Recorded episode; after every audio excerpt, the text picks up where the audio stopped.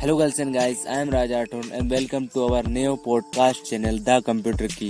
इसमें हम आपको tips and tricks, tech news, smartphone review और टेक से जुड़ी बहुत सारी जानकारी देते हैं। अगर आपका इंटरेस्ट टेक में है तो please don't skip this audio podcast.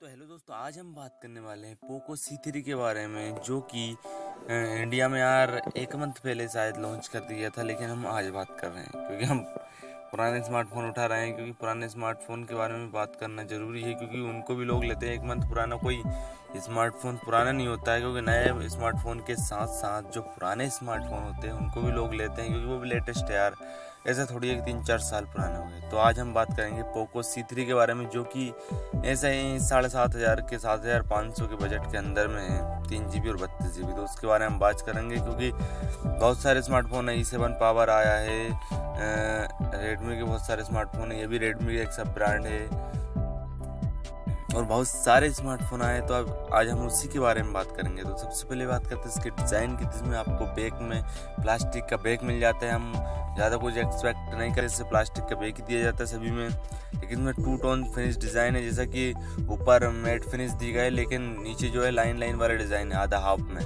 कैमरे के नीचे जो डिज़ाइन है वो लाइन वाला डिज़ाइन है, और जो ऊपर दिया गया है वो मैट फिनिश वाला दिया गया। तो ये 2-टोन फिनिश वाला डिज़ाइन दिया गया। अगर हम कलर्स की बात करते हैं, इसमें आपको 3 कलर्स वेरिएंट मिल जाते हैं, जिसमें कि आपको metal black, arctic blue, line green, मतलब black blue line, black blue और ग्रीन 3 कलर मिल जाते हैं। और सिक्योरिटी की बात करें, इसमें आपको कोई भी आपको फिंगरप्रिंट नहीं मिलता है फिजिकल, ना ही साइड माउंटेड, लेकिन इसमें फैशन लुक आपको दिया गया, ये एक अच्छी बात है। और इसमें आपको 3.5mm का जैक मिल जाता है, जो कि अच्छी बात है, इससे कि आप जो आपके ईयरफोन है पुराने वाले उसको इसमें यूज़ कर सकते हैं। और इसमें आपको एयरपीस में नहीं, बॉटम में स्पीकर दिया गया, जो कि अच्छी बात है। और डेडिकेटेड सिम कार्ड स्लॉट दिया गया, जिससे कि आप 2 सिम कार्ड और एक SD कार्ड लगा सकते हैं बिना कोई प्रॉब्लम के। ये इसमें E7 पावर में भी दिया गया था, लेकिन जो 1-2 दिन पहले जो स्मार्टफोन लॉन्च हुआ है उसमें नहीं दिया गया है यार, तो वो देना चाहिए था कंपनी को, लेकिन कंपनी नहीं दिया, आप क्या कर सकते हैं। और इसके वेट की बात करें, इसमें आपको 195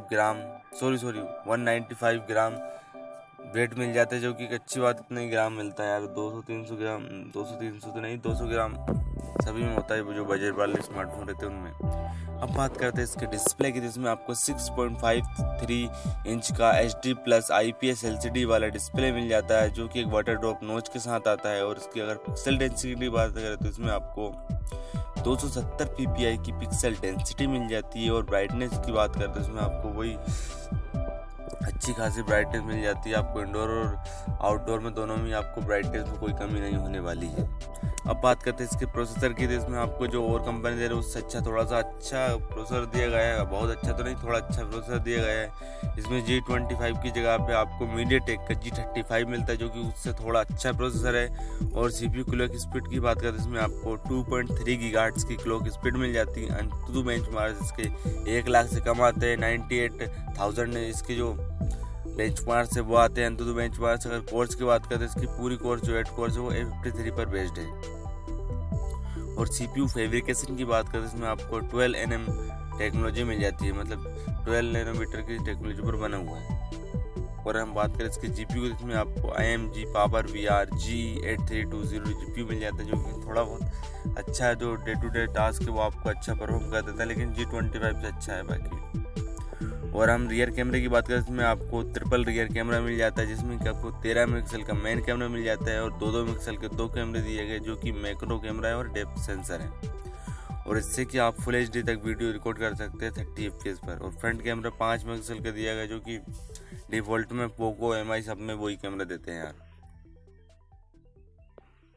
बात करते हैं बैटरी एंड स्टोरेज की, इसमें आपको 2 वेरिएंट मिल जाते हैं, जो कि 3GB और 32 वाला, जो कि मैंने पहले ही बताया आपको 7,500 रुपये का, और जो 4GB 64 वाला है वो है 8,500 रुपये का। तो ये एक अच्छी बात है, बजट में दिया गया है, आप देख सकते हैं स्मार्टफोन को। बस ये देखें कि इसमें स्क्रीन नहीं दी गई है, मतलब स्क्रीन तो दी गई है, डिस्प्ले वो फिंगरप्रिंट दी गई है।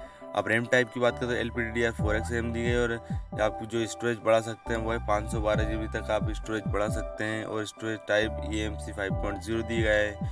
5000 mAh की बड़ी बैटरी दी गई है। 10 वाट का चार्जर दिया गया है। टाइप सी पोर्ट तो नहीं दिया गया इसमें, बिल्कुल भी टाइप सी पोर्ट नहीं दिया गया है और Android 10 पर चलता है। और वॉइस की बात करें तो MIUI 12 है। तो बस इसमें यही कुछ था।